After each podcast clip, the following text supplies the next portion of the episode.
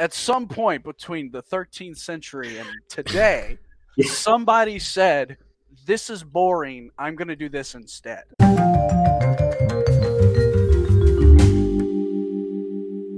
Hello, everyone, and welcome to the Marching Arts Podcast, your guide to all things marching. Um, we're happy to have you today. Uh, excited to, to have a special guest with us. This is Dr. Meals. Um, he teaches at the University of Houston. He has had a long history in band, has taught at several several different levels assistant band director and professor of music education at kennesaw state university also is a public school band director in waller klein and keller school districts uh, has an established history in the marching arts as both an instructor for numerous groups, um, specifically in the Drum Corps International World, the Cavaliers, Santa Clara Vanguard, and the Boston Crusaders as a visual designer, um, as well as a visual designer for groups across North America. He is a wonderful individual. We're excited to have him. Um, me and James both met him when we started at Kennesaw State University, and um, boy, am I excited to have this conversation with you, Dr. Meals. How are you? Uh, I am well, and thank you both for the invitation. It's it's awesome to get to see you again, and it's awesome to see you doing this project, like looking at the marching arts in a, a, a more in depth way. Like it's it's really cool, and I'm excited to to chat with you guys about all things nerdy pageantry arts. yeah, I mean, like we just can't shut up about it. So we thought, like, why don't we just start a podcast where we literally give ourselves a chance to not shut up about it and invite as many people as we can. Exactly. You are on the outside, what I am on the inside. This is a good day for that. Right. So to kind of give us a little more of uh, introduction into yourself mm-hmm. outside of just what the what a uh, bio says about you, you know, kind of what people want to know what got you into the marching arts? Uh, you know um, as you like to say way back in the day but yes. what uh what got you into the marching arts? Back when dinosaurs roamed the earth. Um ancient ancient. I, I, I, appreciate the emphasis on my long history in the activity. Um so honestly it's a really simple answer to a really complex thing. Um, and the reason why I'm in this at all, in, in marching arts and really music education in a lot of ways, um, boils down to my father. My dad marched in the Cavaliers in 1967, um, so many, many moons ago, and kind of had it in his head when he had a son. I'm the firstborn of my family, that his son would also march in the Cavaliers. And you know, forever I was like, "No, Dad, I'm not going to be good enough." Or when I started marching in a little drum and bugle corps called Lake Erie Regiment, um, I was like, "Yeah, I mean, I, am better now, but like, I can maybe make Phantom Regiment. I can never do the Cavaliers. Like, that's not going to happen, Dad." And he cajoled me in 1997 to go out and audition. And the rest, so to speak, is history.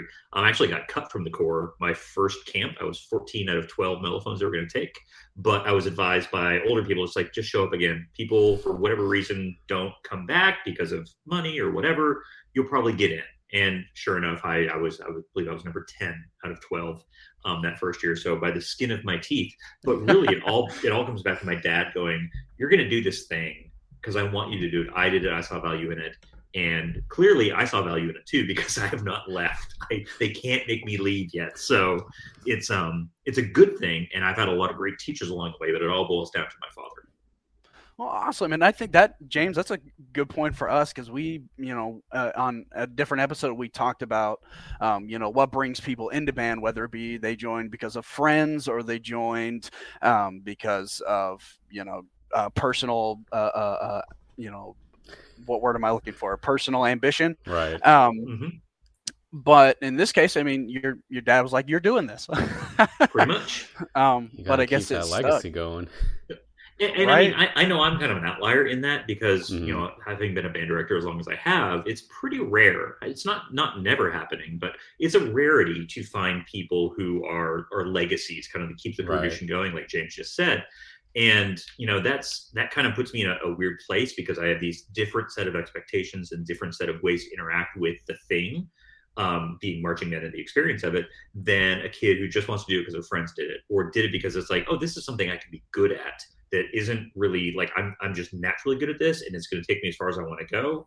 That's one way of interacting. I kind of came in with a little bit of the playbook, knowing like, oh, I should expect these sorts of things, but nonetheless, I was still molded and shaped by the experience in ways that couldn't be predicted or couldn't be um, really kind of anticipated in a what kind of kid am I going into this, even right. if, with my father being the in loco parentis. So with you like taking the legacy like all the way like through the highest level, you could say of marching arts. Like at what point were you? Did your mentality switch from like I'm doing this because my dad wants me to, and to where you're like, man, I really love this? Honestly, pretty early on. Um, when so I'm zooming back even further, I was in my high school marching band, uh, the Titusville High School Rocket Marching Band. Um, we can get in later sometime why they're called the Rockets, uh, but their their colors of the school were brown and gold. Just kind of let that image marinate for you. Brown and gold marching band uniforms in the middle of Pennsylvania, um, and so I was like, I was okay at that. Like I, I did, I wasn't terrible. And so I enjoyed that because it's like, oh, this is something I can do that I'm, I'm better than other people at. So there's that aspect too. But then when I started to do drum corps, um, kind of when I was a little bit older, I think I started when I was 14, and it was like, oh, this is a challenge. This is this is hard, but it's hard in a way that I somehow seem to be able to wrap my arms around. So let's just keep doing it and see how far we can push. And pushed it all the way to you know winning DCI five times um, total in my career with Cavaliers uh, winning INEs and doing all, kind of not maxing out everything you can do, but maxing out a lot of the things you can do in the drum corps activity. Never really touched indoor, never really touched that side of things, but as far as the outdoor, you know, band on grass aspect of things, I was able to take it pretty far. And it was due in large part, again, to my father supporting me, but also the great teachers I had along the way. You just like awesome. nonchalantly like brought up, oh, I won five championships as if oh, like anybody does. By the way, I mean, I'm very fortunate to have been with the Cavaliers when I was, and I mean, my first year we were seventh. Like that was the lowest we'd placed since the 70s um, or early 80s, and you know, to to be a part of that transition too was formative. Of like going from really not super well put together in terms of performance ability because we had like 90 rookies out of 128 people in 1997. Wow. So that's a recipe for disaster right there.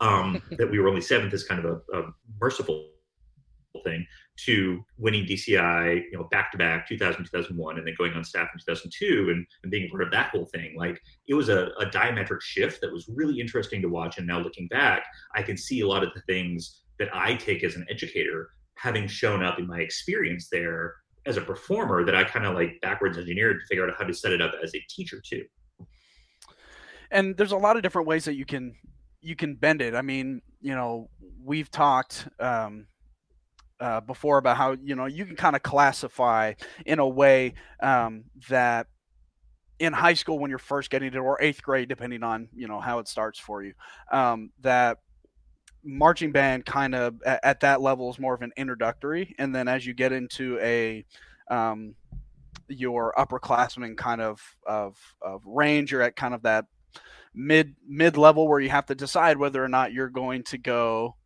into into college to go to pursue a higher level um, and then thus as we consider a dci being more of the professional level of of marching what with your experience and everything that you know and your dad pushing you to get in, involved and and you know something that we both know you're very passionate about um, what was a driving factor for you to to stick at the collegiate level to win for education? So that's a really good question. And honestly, I wasn't going to be a band director at first. I wanted to be an English teacher. I love reading. I love books. Clearly, I, I like know too many words. So like all that stuff amassed into like, I want to do English. I really like literature but then I figured out I'd have to teach grammar, and that's not really a, a, starter for me. Like I can't really diagram a sentence. My wife's fantastic at it. I am clueless still to this day. I have a PhD and can't do it. But um, it was like, oh, but I like teaching. I like this mechanism of like helping someone get better at something and giving them information they don't have, and watching them kind of have that light bulb moment. So I was like, well, what can I do with that? So I'll be a band director. And uh, the school I actually got into um, that I went to was Vandercook College of Music, which interestingly does not have a marching band um, doesn't even have a football team. It's attached to a school called Illinois Institute of Technology, which is a pretty big like STEM school on the south side of Chicago, right by uh, Comiskey Park or whatever they call it, where the White Sox play now. Uh, maybe U.S. Cellular Field or yeah, it's always going to be Comiskey to me. Um, you got it. and so that actually afforded me the opportunity to grow as a teacher in a way I wouldn't have if I'd gone to a, a Penn State, which is kind of where I'm from, an IUP, Indiana University of Pennsylvania, or in the case of Georgia, a, a Kennesaw or a UGA, where you have this kind of built-in college marching band, which is supposed to give you the experience of learning how to teach marching band. But I think we all know that the difference between high school and college marching band is pretty drastic enough that it's not a true dip into doing the thing. It's a related activity that is for sure something that strongly connects, but is not a one-to-one you know, kind of comparison of like, I'm going to teach my high school band like the Redcoat band. That probably won't right. go so well, or the Marching Owls, or anybody else. And right. so I had a chance to go out and teach a lot there too. So that's really the formative thing of I didn't want to be an English teacher. Music is something I enjoyed. Teaching something I really enjoyed. And when I got to my my college, it was like I just got to jump right in, feet first, and start teaching right away, which really lit the fire in me to keep doing this thing. Well, and and I think you brought up a good point, right? In in the whirlwind is not that one to one comparison. I think a lot of people um, um, at the high school level, when they're approaching the the point where they have to make a decision if they're even going to go to college, period, um, is uh, or if they can afford to. Let's be let's be real. Yeah. Um, the you know some people take their experience that they had with high school and associate that to any band that they would ever go to.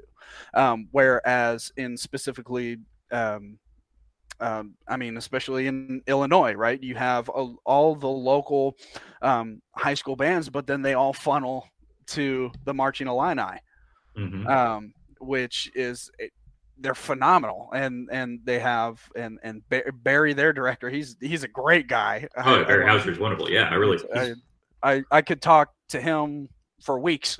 oh yeah, I could listen to him um, like read a phone book. Like he's just great. Um, and it would be exciting. Um, it would be. I would enjoy that phone book. uh, maybe we should try to get with Barry at some point. Um, anyway, um, but one thing that definitely doesn't transfer, right? We talked about there's a difference.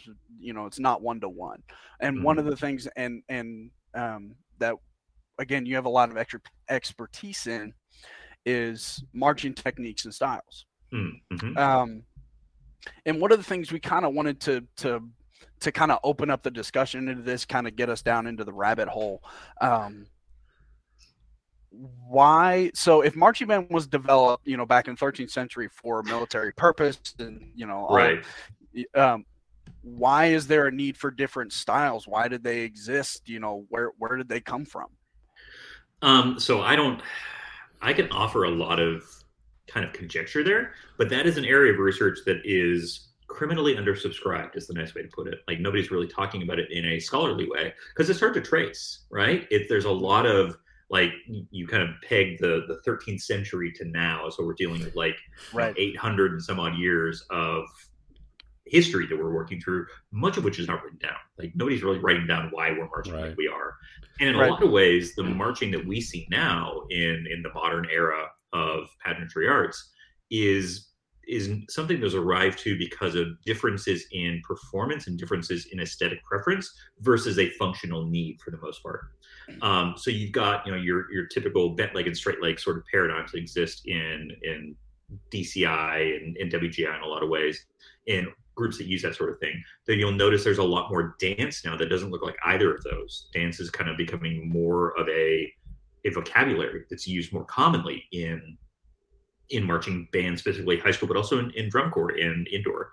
So you have that kind of continuum that kind of like ecosystem there. But then you have things that are like big ten style which is you talk about the marching illini uh, you've got northwestern you've got all the like michigan and ohio state and they're all different enough that you could say well that's michigan and that's ohio state but they're all similar enough in the way they approach things and how they decide to convey whatever the shapes are that their style contributes to that like how they do the thing so like when Michigan goes out and they make, I think it's like their the, the birthday cake thing at the end of their pregame, and they get there using a high step action, that's actually a, a factor, aesthetic factor. Like if we did that, if they did that in the way that uh, like any other band would do, just regular roll step, it wouldn't be nearly nearly as effective.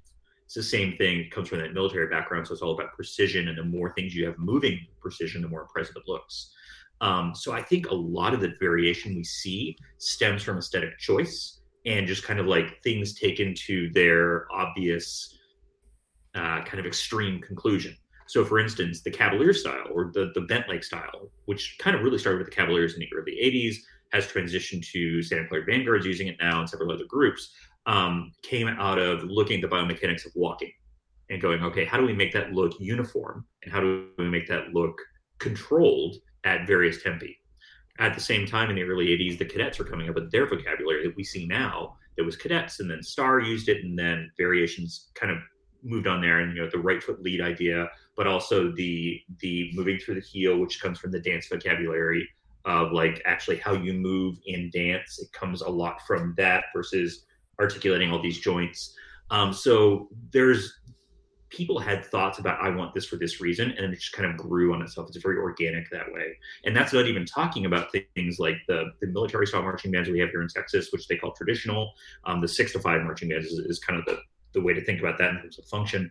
But then you have the show style bands, like HBCU and HBCU adjacent ensembles that kind of take a little bit from a lot of different places and then add their own element to it as well. That again develop because of aesthetic choice, but also because of okay, we start with this and then we just naturally let it progress. It's going to turn into the thing we see now with no sort of rhyme or reason to why, other than A plus B plus C equals Z by the end right and and to kind of sum it all up in in in my you know my uh, not as uh, uh, educated brain um, hardly is, hardly is uh, um, at some point between the 13th century and today somebody said this is boring. I'm going to do this instead. Basically, that's, that's probably a pretty good way to think about it. And actually, there's a, there's a, and this, I will do this several times, so you can edit it out if you want to. But I'll mention like there's a great book about this. Um, it's not about marching band, uh, but it's about the way we look at history. It's a, book by a guy named David Graeber and David Wengrow, I think his last name is. They're both economists, um, and one actually David uh, Graeber was a uh, he was a, uh, maybe an anthropologist or he was in that space. And what he looks at is the development of society, like um, did we go from hunter gatherers to like our current setting like as a obvious continuum or were there lots of back and forth and a lot of variation? And what he contends is there's a ton of variation.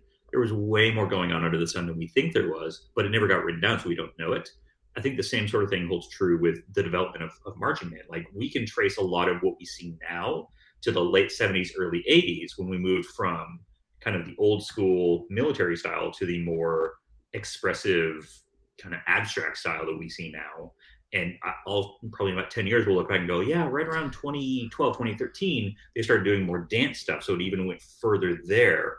And so I, I think you're 100% right. It's just kind of somebody went like, I want to try this. And it stuck. And mm-hmm. we're here we are.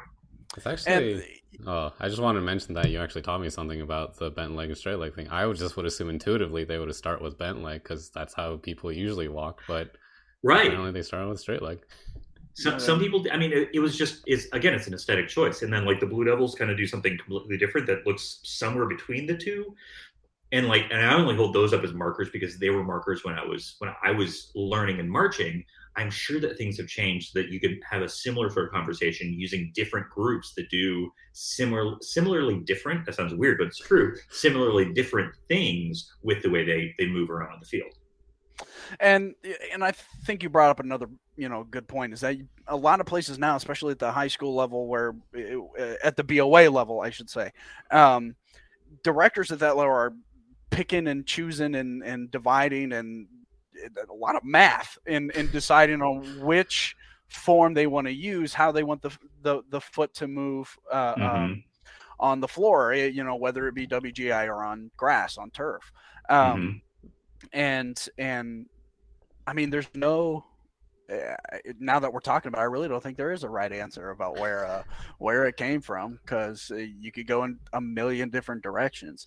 Um, but I think something to to kind of cover just as an opinionated mm-hmm. standpoint from you know each one of us would be you know is there one that would be a favorite over the others or something mm. that's more practical than the other so to and, and i can kick us off to kind of see where mm. you know how we're feeling uh, for me personally i love hbcus i love big ten schools chair stepping and high stepping to me seems like an almost unnecessary ab workout but it looks really cool mm-hmm. so um but on the other hand i like the bent leg style mm-hmm. because it's easier to teach somebody that one than than than straight legging, but also um, it's less fatigue on the body at first um, Mhm. until you get to a higher level. Um, so for me personally, I think that that bent leg style is probably going to be the better uh, of the three options. However, there's probably a million others that we're not talking about. There are indeed, I'm sure. What about you, James? Uh, I'm a stickler, I guess, for the old school, just the straight leg, because like when you get that clean, oh boy, um, like Mhm. even you get like company front like movements, and they're all just nailing that movement together. There's just no Mhm. better thing, because like you you do see that when you're listening, and like I just feel that combination of just amazing sound and just that perfect movement. And I feel like with the bent legged, like while that is the easiest to teach and easiest to learn, like that just adds a slight extra variability that you may not be able to get 100% clean, which you would be able to do with a straight leg. Right. And I, I think you both touched on really important points about the two kind of broad vocabularies, the, the bent leg, straight leg thing, um, in that there's a trade off, right? And like Harrison, you kind of mentioned, it's like you you like the HBCU thing, you you like the bent the the chair step, but it's and it is hard. Like when I thought at University of Washington, I was like, I don't know how you guys do this thing like I- that the entire time. it's Like absurd. it's and, uh, and like they understood that it was hard like the the piccolos because they didn't have flutes in that band they just had piccolos like 30 of them um but That's too many. they they did well. They performed well. They were always like nails but yeah it's like there's a lot of piccolos and they, they even knew they're like this is ridiculous but whatever. Um we get to go to football games it's fun. But they had a saying like their little show like their their section shirt every year was like sexy knees at 90 degrees because that's like the thing you look for in, in chair stepping. Um Right. sometimes i'm like yeah that the 90 degrees isn't really working guys. So i don't know how true that shirt is. They didn't like me on those days but that's that is what it is. Um but like you know and james you mentioned you know like when you get the straight leg stuff clean how precise it looks and how and how crisp it looks. Um so i think everything has a trade-off right? I, I think it's, it's the the problems that you want to take on and it makes sense to where your students are as a teacher but also where your program is developmentally. And so for me i was opt harrison similar to you to to bent leg because it's the system i understand the best. I think it is the easiest to introduce. I think it's the hardest of the, the two to clean, like to make look uniform, like you mentioned, James. It's just like it can always be a little bit fuzzy, but when it's not, it's it's absolutely brilliant. But that's a hard thing to get to for high school students. So for me, the the marching style is used to be like Harrison. I'm like you. I was like, this is this is the thing. We're gonna do bent leg, and that's what we do. For no better reason than that's what I'm most familiar with, which is legitimate. Mm-hmm. I can teach it better, and that that makes a certain sort of sense. But now, in my you know elderly years, um, I kind of see that the the marching style is a vehicle for what the ensemble needs developmentally, what's going to work for them from what their performances need to look like, but also like where the students are coming from. So like when I got to Kennesaw and worked with you guys, I knew that you had a, you knew like the the general broad strokes of marching band really well. Like Georgia is a state that does marching band very well, so I could start at a different place with you guys than I could with somebody who's from like you know a state that isn't as strong you know, I won't even call it anybody in specific, but there are states that are not as strong as, you know, your Georgias and your Indianas and your Illinois and your Texases in terms of, and Floridas in terms of marching band. So I would opt for a different thing there. And there it might be what is easiest to get clean versus what is the most sensible vocabulary for the, you know, Gesamtkunstwerk, the, the ultimate art piece of the marching band show they're trying to create. Right, and to, to all all of that to say that uh, uh, you have not one favorite, you just like them all. I, they're, they're like children. I can't have a favorite. No, I, I do. I, I really appreciate the the visual technique I was taught at the Cavaliers, um, which is the bent leg technique, but also, and and this gets if you want to go further into the weeds, I, I can go there. I can go all the way down to the roots.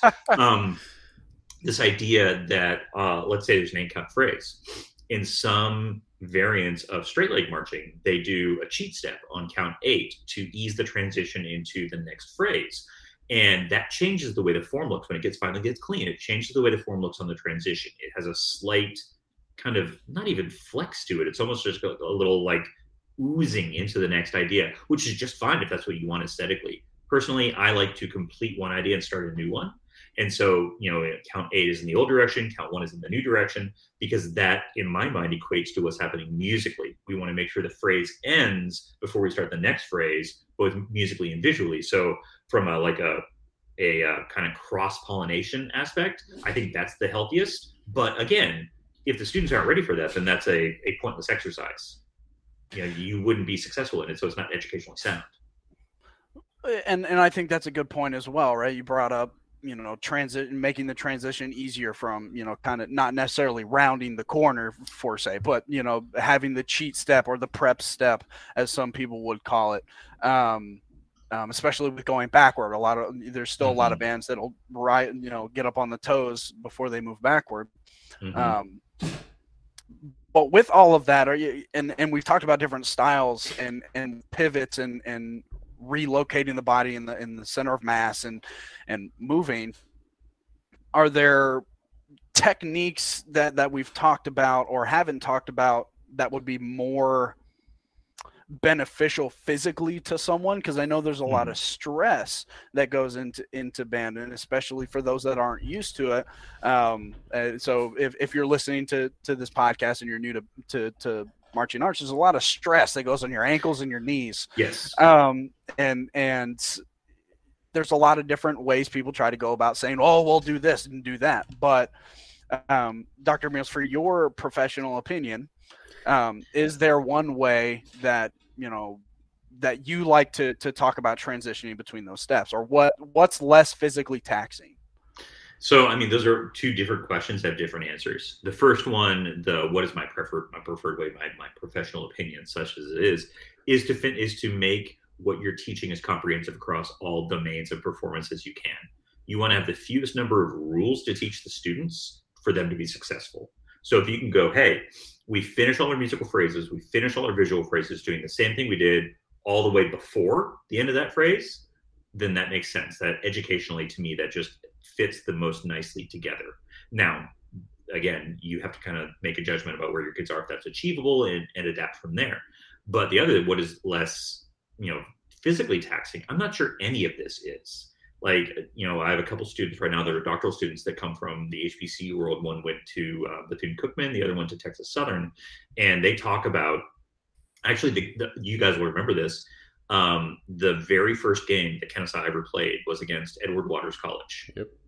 And the guy who was the band director there, his name is Kedrick Redding. He is now one of the band directors at Texas Southern, okay. and he is one of our doctoral students at University of Houston. So like that little sort of small world thing. Small world, man. I know, right?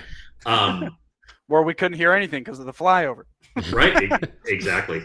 But then halftime was like, oh, it's a dance team. It's, they're doing the HPC thing. We're like, oh, this is okay. We're we're going to not look as entertaining now because that's always going to be more entertaining. Twice on Sundays and all day long. But all day long all that to say, I think every style has its its ability to impact us from a physiological standpoint. So, like the idea of repetitive stress injuries, like we all you know, know about like carpal tunnel syndrome from typing too much, but like I have tendonitis in both my shins from marching drum corps all those years. And I'm sure that there are students whose knees are just complete trash by the time they get done with college marching band for a similar reason, no matter the style that they do. I think all of them, because they're repetitive, because we do them an inordinate amount compared to our normal walking, you know, kind of footprint for, you know, excuse the pun. Um, but like, I think because we do it so much, it's always going to be something that's stressful to our body. To me, then it becomes a question of what is most ergonomically sound and that's where I get back into the bent leg thing. It just that just makes the most sense to me from a, a an ergonomic like biomechanical, but also educational standpoint. But again, I claim my bias. That's what I was raised on. So I might not think that if I had grown up marching in the cadets or marching in, you know, Madison Scouts or marching in the Blue Devils or Vanguard back in the 90s. So, you know, it's, I, I can't say one's the best, but I can tell you my preference. Yeah, just Man, having that, was... that psych degree, I would just say the less mental energy you're spending towards like putting towards putting your two front feet mm-hmm. in front of you well, and, and like spending more time on the music, I think that just makes sense because yeah, after eight minutes or twelve minutes, however long your show is, you just want to put it all out there, and as much focus you can put on you know the actual entertainment for the crowd, the better. Mm-hmm. Yeah, and there's there's that, the idea of cognitive load and all of that too. Like how much are we asking of ourselves that's novel in these moments, and and you want to reduce that as much as possible. Though repeated exposure that we get through rehearsal and performance is going to help that a little bit. You right. want to kind of give that a little bit better chance of taking hold. And James, I want to ask you a question. So, okay. yeah, I hadn't forgotten about you. Oh no, don't worry. um, because so you did indoor, right? Correct. So we talk about we've we've we've talked about uh, the repetition and, and just that that is mainly the stressor that stressor that people run into when it comes to fatigue and, and physical stress. Um, what kind of factors that play on for you as somebody did indoor, where it's a much smaller, uh, it's just as much movement, but it's Mhm. it's a smaller uh, area to cover. Yeah, the area's a lot smaller cover, but I would say the tempos are just always higher in indoor shows, just because we can literally play faster. Um, because Mhm. it's you're playing with Right. your hands instead of you know with your face. Um, but also you have to realize that certain programs they can't afford as nice floors. Um, so like slippage is a factor, the weight of the floor is a factor um like how old the floor is because you might be reusing a new uh, old floor from five years ago that you just keep paying over and over and over. Um and then i was somebody who marched woodwind all my life and then senior year i was like i'm gonna march indoors. So i marched cymbals so that you had to learn plie steps crabbing um a whole different backwards marching style too. So i did end up uh what's the word what's the term when you like bend your knee backwards hyperextending. Oh, hyperextending? Yeah, Yeah. that one. I did that to me Ow. twice that year, and I still feel it to this day. But I don't regret it Hmm. because uh, we won Sapa. So I guess in that in, in that culty mindset, it's like we won. So, um, but you yeah, got, got to give something to earn something. right. So it did take me almost that entire block of when we started camp in I want to say end of November up to first competition in February. I want to say at like half my energy was just spent on am I actually doing the correct marching technique as opposed to just music? And at least I was a senior at that point so music at that point it was like I learn it and like if I'm if I'm moving I I it just it's just secondhand to play and move at the same time. So that was a really good um transition for me but yeah uh you incoming freshmen don't think that just walking and playing is super easy like it it does take probably at least a full season for you to be like yeah i can move and play and not like spend as much energy as you think you are just moving Absolutely. If you've if you've never had to do, uh, oh man, I'm trying to remember an analogy you used, uh, Doctor Meals. Back into Oh, my Lord. memories. My memory's failing me. We had this conversation before we started. I got to I got to hurry up and get older so my uh, uh, my memory gets better. Um, oh man. But but if you've never tried to juggle while skipping and Mhm. trying to rub your stomach at the same time, uh, Yeah. you're gonna go cross-eyed um, and and don't assume walking in you're gonna be phenomenal. Um, ever you're gonna make mistakes. All of us still make mistakes to this day. Um, you're you're never never gonna be perfect. Um, and there's not one right way to do it but listen to listen to your staff listen to your your Mhm. leadership if you are in leadership don't steer people wrong um, and you know set set people up for success. Um, which James, you brought up a point about um, how important the floor is and and how much of a factor that can play in indoor. Um, and the field for football and outdoor marching man is, is no different. Um, marching on a blacktop is a lot different than marching on turf. They're equally as hot. One is softer than the other. Um, but in the same token, turf is completely different from grass because grass you're going to have spots that aren't completely flat. You're going to have you- you're you know if you're for your halftime you're going to have to deal with football players that just dug a hole in the Mhm. in the dirt with their cleats. So, um, I wanted to bring this point up. I, I, I have it here as, as a discussion point, but I think it'll be very quick. Um, is uh, wear the right darn shoes. Mhm. what are you saying Uh, no flip-flops like come on there's always that one person like nah i can Oh, wear some yeah. flip-flops I can do it. Yeah. it's not it. I can I can do it. Chacos Oh, wait. drive me crazy. At least they're making an attempt at being something appropriate, but still very far away. But but the, here's the thing about it though: they're wearing the chacos because they want the chaco tan.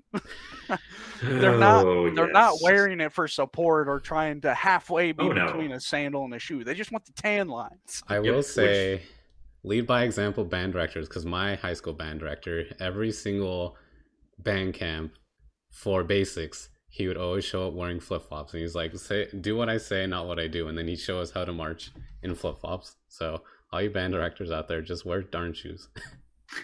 I mean, and there's a there's a certain amount of like I can do this because I put in my time that you have as a band director. It's like I had to wear I had the, the sock tan.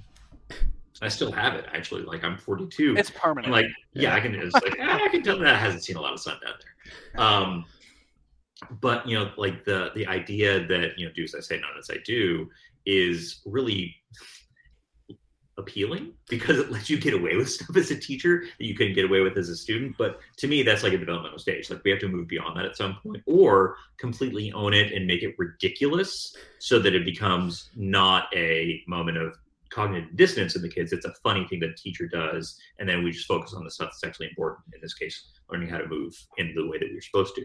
But if I could throw in something for any incoming freshmen, um, whether they be college or high school, um, the thing to remember is that everyone was a beginner once, and you don't remember what it's like to be a beginner because your brain automatically blocks out negative, like super negative stuff. Like James, with your psychology degree, I'm sure there's there's formal names for this stuff, but we all know from experience we tend to focus on the positive. We tend to, to mitigate the negative.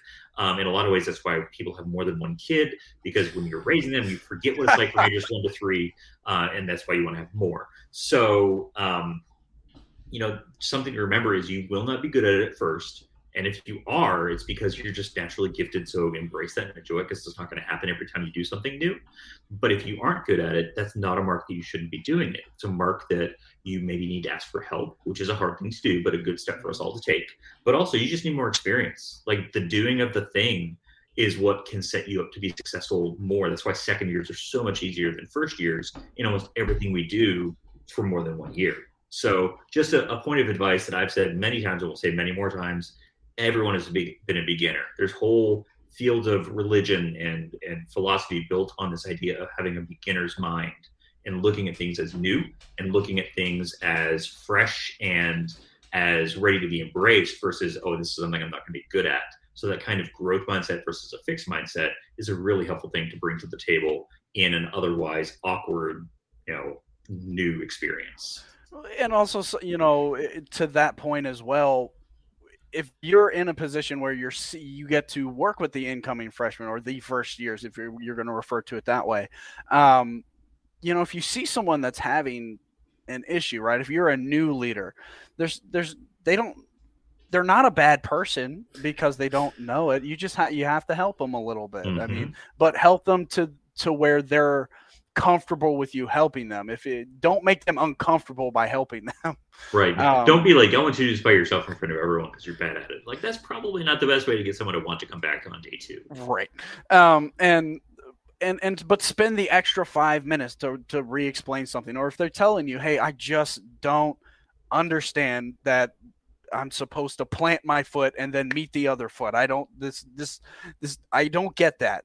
Take the extra five minutes and try your best. And if you can't at that point then you know try seek help for yourself as well. See if there's Mhm. something that you can try to be open-minded uh, uh, to to offer that feedback and suggestions. Um, and then also people on the receiving end of that if they're offering you suggestions they're not mad at you. They're just trying to help you.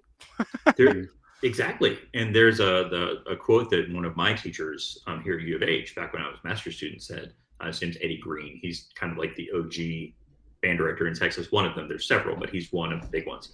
Um, but he said, you know, there's no such thing as criticism. It's all information. Nothing I tell you is personal. It's all information to make you a better musician, better whatever we're talking about. I'm trying to make you better. So if it feels personal, remember that I explicitly try to not make it personal. And if it still feels personal, let's talk. But otherwise, just know I'm trying to make you better. And if I'm being direct about it, it's because we don't have a lot of time. And that's really all it boils down to. So yeah, that's a really good point. Like taking that and extending it too. Everybody's a new leader is new at being a teacher. And so just like a beginner when you're marching, you're going to be a beginner teacher and maybe you're good at it, maybe you're not. But if you're not, asking for help is the surefire way to get better faster. I think And I like just bringing up the whole. This may not apply to high school necessarily, but there are still people who move in high school. But like in college, there's lots of people that may move from across the country, and the terminology is so so very Oh, different. yes. Like just personal story with Dr. Meals, he came in and saying soup to nuts, soup to nuts to everything, and everyone was just like, "What is going on? Why is this What's man?" Right. So like Why is he talking about food? Weird. exactly. So like just don't assume that you know what somebody is saying. Just like ask and like Mhm. just just try to be as communicative as possible. Well, then also to that to the same point, back to Kennesaw, we're gonna we'll continue the same line. Dr. Meals left, and then we had Dr. Harris, Mhm. um, and and Dr. Harris said talked about things totally different. Um, um, and then after Dr. Harris, we had Dr. Shiver, um, who threw us all for a loop because he came from Iowa. Um, so he started talking in north, south, east, west quadrants. We're used to talking about Waffle House and the transit lot. So he started talking about that and and and the band was incredibly confused i and i remember having to sit down with him in the office in in the the 3305 building and and talking to him about hey um oh yeah no one knows that Nobody knows Uh, what North is. What are you talking about? i was i was like if it's if it's side one you're gonna call it look to waffle house Mhm. if it's side two, you're gonna call it look at the transit lot, and that didn't work. It, I tried to. It's and and in hindsight, that I sat there as as a drum major trying to tell a, a, a doctorate how to explain a marching band. So I, I I realize how rude that is now. Well, it, it's it's not rude though. I mean, no, I and, and I I think even even you know any of your instructors would be like, oh, I'm I'm. It's hard because we're used we're hardwired to think about certain things certain ways. I'll be honest, like I grew up in in Pennsylvania where the roads aren't, so like this idea of cardinal directions really didn't make sense to me because we were following old cow paths and old like stream beds, and that's what the way our roads were set up. Georgia's similar. It's like there's not a lot of like grids, but if you ever drive through like Iowa or Nebraska, they are still counting like 143rd Street, 30 miles outside of Des Moines. Like there's nobody out there, but it's 143rd Street. Um, so like that idea of a grid makes so much more sense. So it's it's contextual. I think you're 100% right. And like when I was teaching in Texas, we'd be like at, at Waller, the last school I, I taught high school band at. Um, like one way was like face Buc-ee's, which is like our giant. You guys have them now in Georgia. Oh yeah. Um, they hadn't Oh, built it man. yet. We knew it was coming, so that's like that's where you look was Buc-ee's, and then you look at the football stadium the other way. To the point though that when I I wrote for, for the University of Michigan for a couple of years because my friend John Pasquale's the athletic bands guy there, and he's fantastic. They have a very specific system they use, similar to what you talk about, um, where it's like I think side one is like White House, and side two is some other word that's like distinctive to their rehearsal field. And they actually want you to go into Pyware and put those designations on the coordinate sheets the students receive because that's that's what they know. And I was like, uh, okay, I'll just do what you tell me to. But like that sort of thing can be enshrined that way, and that's totally legitimate. But again, it's understanding, reading the room, and knowing like, okay, I'm going to adapt what I do and meet you halfway, or you're going to do this because it's really not that big of a deal. Oh, I can't wait to read the comment section to see how many people are like, "Y'all are crazy. We just use cardinal directions," and everybody else is piling in like, "What are you talking about?" Right, and, and there's there's this whole thing of like it's the soda versus pop versus Coke conversation, just writ large, right? We all call it something different. Um, so it's it's just a question of where do you come from, and that can probably tell us a little bit about what you might call some marching band stuff. People from Iowa clearly use cardinal directions, which is And- effective and efficient if you know what they are and what, how that works. Well, then, so uh, you know, we're talking about cardinal directions and and and all. Do we spend enough time in basic block? Is is basic block? Is the, is there enough time in the world? Million dollar question. I mean, you know, this is something that I don't think anyone's quite figured out yet. I think there are some people that have like a, a pretty good idea of how it works with their kids, but as a general rule, I don't know. I don't think there is enough time that you can spend in basic block, but I also don't think there's enough time you can spend applying those skills in basic block to something more complex, which is you know the drill or, or whatever we're doing. And so I think it's finding that that shifting balance of like at the beginning we're just spending more time working on fundamentals and then really focus on applying them. And over time, we do less of the fundamentals and we do more of the application until it comes to okay you just need a reminder about what the, the fundamentals are and the rest is application because you've done it so much you don't know how not to do it wrong so you know the, I, I think there's probably a formula in there that looks a lot like a lot of other motor learning paradigms, but I don't think anyone's quite cracked it to like on day 47, we're doing 36% this and blah, blah, blah. I don't think anyone's quite there yet. I mean, people hate basic block, and and and see, I love it. Like I, I, I, I love, I love like ensemble fundamentals. Like when we're doing like music stuff. Like okay. I love daily drills, what we call it here in Texas. Um, but I also love basic block because you get to work on the skills and make them so good in such a focused way that to me that's that's almost meditative in a lot do, of ways. Do you like love, you get to just do you love teaching them or do you like like actually marching in the basic block? honestly both. Like honestly okay. like i would like i was i was a big fan of the drill downs when i was in high school. Um, we used to do a thing i think i made you guys do it once or twice when i was at kennesaw diamond basics where like you go yeah. four people to a hash. Um, it's kind of brutal but I, I, didn't love it at the end. Like i didn't love it when we were an hour in and i was tired but i did see the value in it. Because like everything we do makes sense to something that's going on in the show or some like a skill we need to to to develop more to make this easier. So I saw it as a lot of like, I'm going to dig in here so that I can see the rewards later. But by no means was it like something I woke up on every day and was like, I'm really excited to do basics today. Not really often, no. But I did see the value in it. So I guess for a 17 year old to be that way is not bad. But yeah. Yeah. I just, I don't know. For, for me, when I started, I thought basics block was a crime.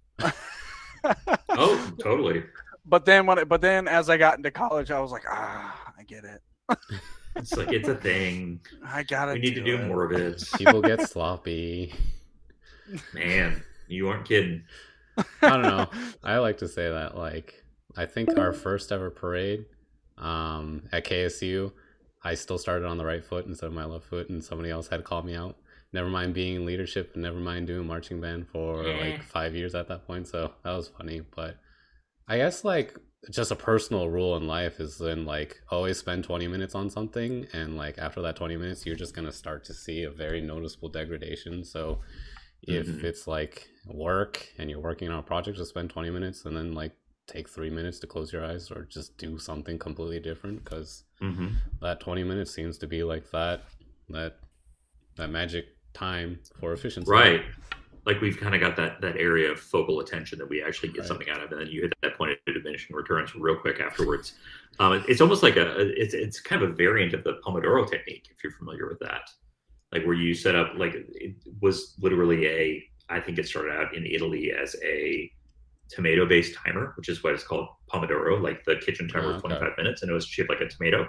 Um, and they would just turn it 25 minutes. You work 25 minutes, you take a five minute break, you do that over and over again there's a decent amount of support for that being a good productivity paradigm because like you said james you kind of you, you kind of cut the green wire on the the 20 minutes of my brain turns to tapioca by putting that break in the middle and then you can get more done over a long period of time Tapioca's good. oh tapioca's delicious except when it's in my brain then it's not good Uh, it's not great. Um, so to kind of um, kind of push us push us along here to um, um, for you as an individual. You, so in your uh, uh, uh, seasoned career, as Make it sound like steak hey, steak's good too, man. steak is good And you're in Texas, so I don't want to hear it. I don't want to hear about it. yeah I, I, I have two 12 pound briskets in the freezer along with a pork roast and some ribs so yeah i'm, I'm in good shape over here come on I already had dinner don't make me have second dinner I mean, you know, temptation is a wonderful thing, James. Just don't turn your brain to tapioca. Yes. Um, for you personally, if you Mm-hmm. if you can think of one, what is your biggest embarrassment for your marching career, hmm. Biggest. That's that's the tricky part. or just or just uh, or just one that sticks out? Um, so there's two, and they kind of bookend my my drum corps experience. Um, actually, there's three, and they they actually do they bookend midpoint and my drum corps experience. So when I was starting out in the Lake Erie Regiment, the little bitty drum corps in Erie, Pennsylvania, which is as small as it sounds, um, I made the mistake of wearing silk boxers once, doing all their Saturday drill rehearsal. I was like 16. I didn't know. I learned very quickly that that was a bad idea. So that's I'm kind of embarrassing pain. point number one. Yeah, it's, it's I don't know. I mean, it was the 90s, so like silk boxers were a thing. I don't know why. I was also in Western Pennsylvania, where like trends are about 10 years behind everywhere else, so that wasn't helping things either. So that's kind of embarrassing point number one. That's that's flag post uno. Um, in the middle, uh, in 1997, my first year marching the Cavaliers, we had a actually no, it was 1998. Um, actually, two things 97 and 98. I have a story for each. 97, we had it was a 7 4 section in the closer of the Firebird. That was the show that year. So the the kind of the finale, the beam, bum, bum, beam, bum, bum, beam, bum, bum, that whole like end of, of, of the Firebird suite. There was a, a move where I was in the front of a line that was going from a diagonal facing this way to a diagonal facing this way. So it was just kind of flipping and orienting itself. I was going backwards across the front of the field, like four steps behind the front sideline, from a yard line to splitting the next yard line. So it's bigger than a seven to five, more like a six to five, backwards, fast in Allentown, Pennsylvania, which is one of the oldest, most august drum corps stadiums, but also the absolute worst trash grass by the time we got there ever. Um, J. Birney Crum is the name of the stadium, and, and she is she is fickle. She will she will she will rob you blind if you let her. Um, and so I fell. I just like legs went out underneath me, went horizontal with the ground, bam, um, in Allentown in front of everyone. So I was super embarrassed. Fast forward the next year, we're in, I think it was Terre Haute, Indiana, or somewhere in that part of the state. Uh, we had a move where we had a diamond that every other line went back and they call it the trickle down. Basically, the second to last call, the second last row goes behind and basically turns a diamond into a triangle that's moving forward. Uh, it's one of those old classic like Steve Brubaker Cavaliers moves and that was going at about 184. And I was surrounded by like sousaphones or contras at that point. Um, and I had like a little mellophone, and I just like bit it. But I had contras running at me backwards, so I was like scrambling on my back, looking like a turtle. Um, and that was 1998. Um, fortunately, not in Allentown, but still embarrassing. Fast forward to uh, 2000, 2000 actually 2000, and it was finals it was in College Park, Maryland, and there's a the beginning of the second movement for for the show that year. We um, rippled out of the the closing set of the opener and had to kind of land on a spot, like did a little ailey twerk thing and then landed on the spot.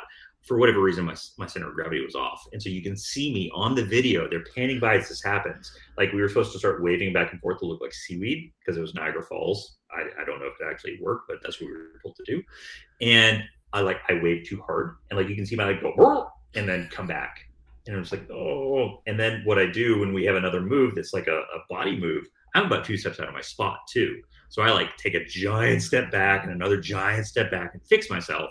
But again, embarrassing because it's finals, it's DCI. If I hadn't done that, maybe we wouldn't have tied with the cadets. I don't know. Oh, we'll never know. We'll have to check the multiverse. We will. We'll have to look. We'll have to go ask you know Stephen Strange to open things up for us and let us look around. Or or you know YouTube. Yep, also that too. All right. So uh, with that said, you got any plugs for us? Any plugs for yourself uh, or any mentors plugs, you want to show? Plugs. Um, I mean, I'll be honest. Like the the marching band thing, I it, my my contention is anyone that is really familiar with one kind of marching band needs to go out and learn about a different one. So if like you're in in the Atlanta area, and you don't go to the Honda, and you're not from HBCU, you're missing out on a massive opportunity to learn more about this this broad thing, this this culture that is marching band. Um, same thing if you're HBCU and you've never seen a, a BOA show or never seen DCI, you need to go check that out because they're doing really good things. It's not the same as what you do, but that's not a bad thing. It's just a thing. You know, th- there's nothing good or bad under heaven. It's thinking that makes it so, and that's that's no, that's that's the way we need to approach the world. I think because the one thing that we're seeing is our our country. I mean, not to get too grand, but there are more. We see more divisions than we see unified unifying agents. And the one thing we know about marching band is that it's a culture unto itself. It has norms, it has expectations, it has, as a, a, very smart scholar says, a collection of, of social acts and social facts that define it. But if you put like an HBCU person in, like, let's say, check, take someone from Morehouse and put them in the band at Kennesaw, they'll go, okay, this is band, but it's a very different band I'm used to. And same vice versa. So not that you should go out and like try and learn someone else's, but you need to be aware of it. You need to be a fan of it because it's entertaining. It's just different. And so that'd be my, my contention. Anyone who knows one thing really, really well needs to go see something that is the diametric opposite and appreciate the differences, but also the similarities. Um, but the other thing too is just keep doing it. Like the one thing we know about marching bands is that they are the largest, and this is something that I've not seen disproven. They are the largest recurrent ensemble that exists in all of music in the world. So everything else that's bigger than that tends to be like a festival. Like you see these videos out of um, some kind of Eastern European countries that have a very strong choral tradition. Like a thousand people in an auditorium singing, but that's not something they do every year. It's like a one-off kind of festival thing. Whereas a marching band, it's like we do this every year. We have like if you're in the case of Allen High School here in Texas, you have 750 kids in the marching band every year, if not more. And so this idea that we're in this organization that is committed to creating something that is unified for many is interesting that we have this organization that is a social nexus unto itself is interesting and that we have this way of understanding how to operate in groups and on teams that is a very non-direct way of doing that is hugely valuable in our current setting of remote work and coming back to the office and like not remembering how to be in society anymore. I don't know if you guys experience this in Georgia, but we're experiencing it hard in Texas. We're finally out of the survival part of the pandemic and we're starting to get into the how do we deal with all the stuff that happened and a lot of us just don't remember how to be in society we don't remember how to be in groups anymore and things like marching bands specifically but music generally are a beautiful gateway into that that is just an easy thing to cross for us as as performers but also as people because it taps into the things we do and value naturally as human beings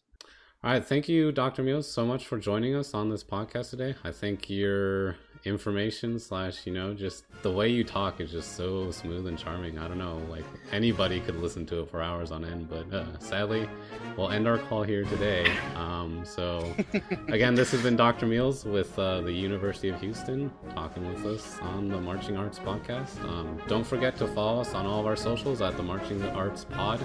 That's P O D. Uh, it's on all of our socials, so Facebook, uh, YouTube, Reddit, Twitter, Instagram. The list goes on and on. But uh, yeah, thank you so much for listening. And this has been the Marching Arts Podcast, your guide to all things marching.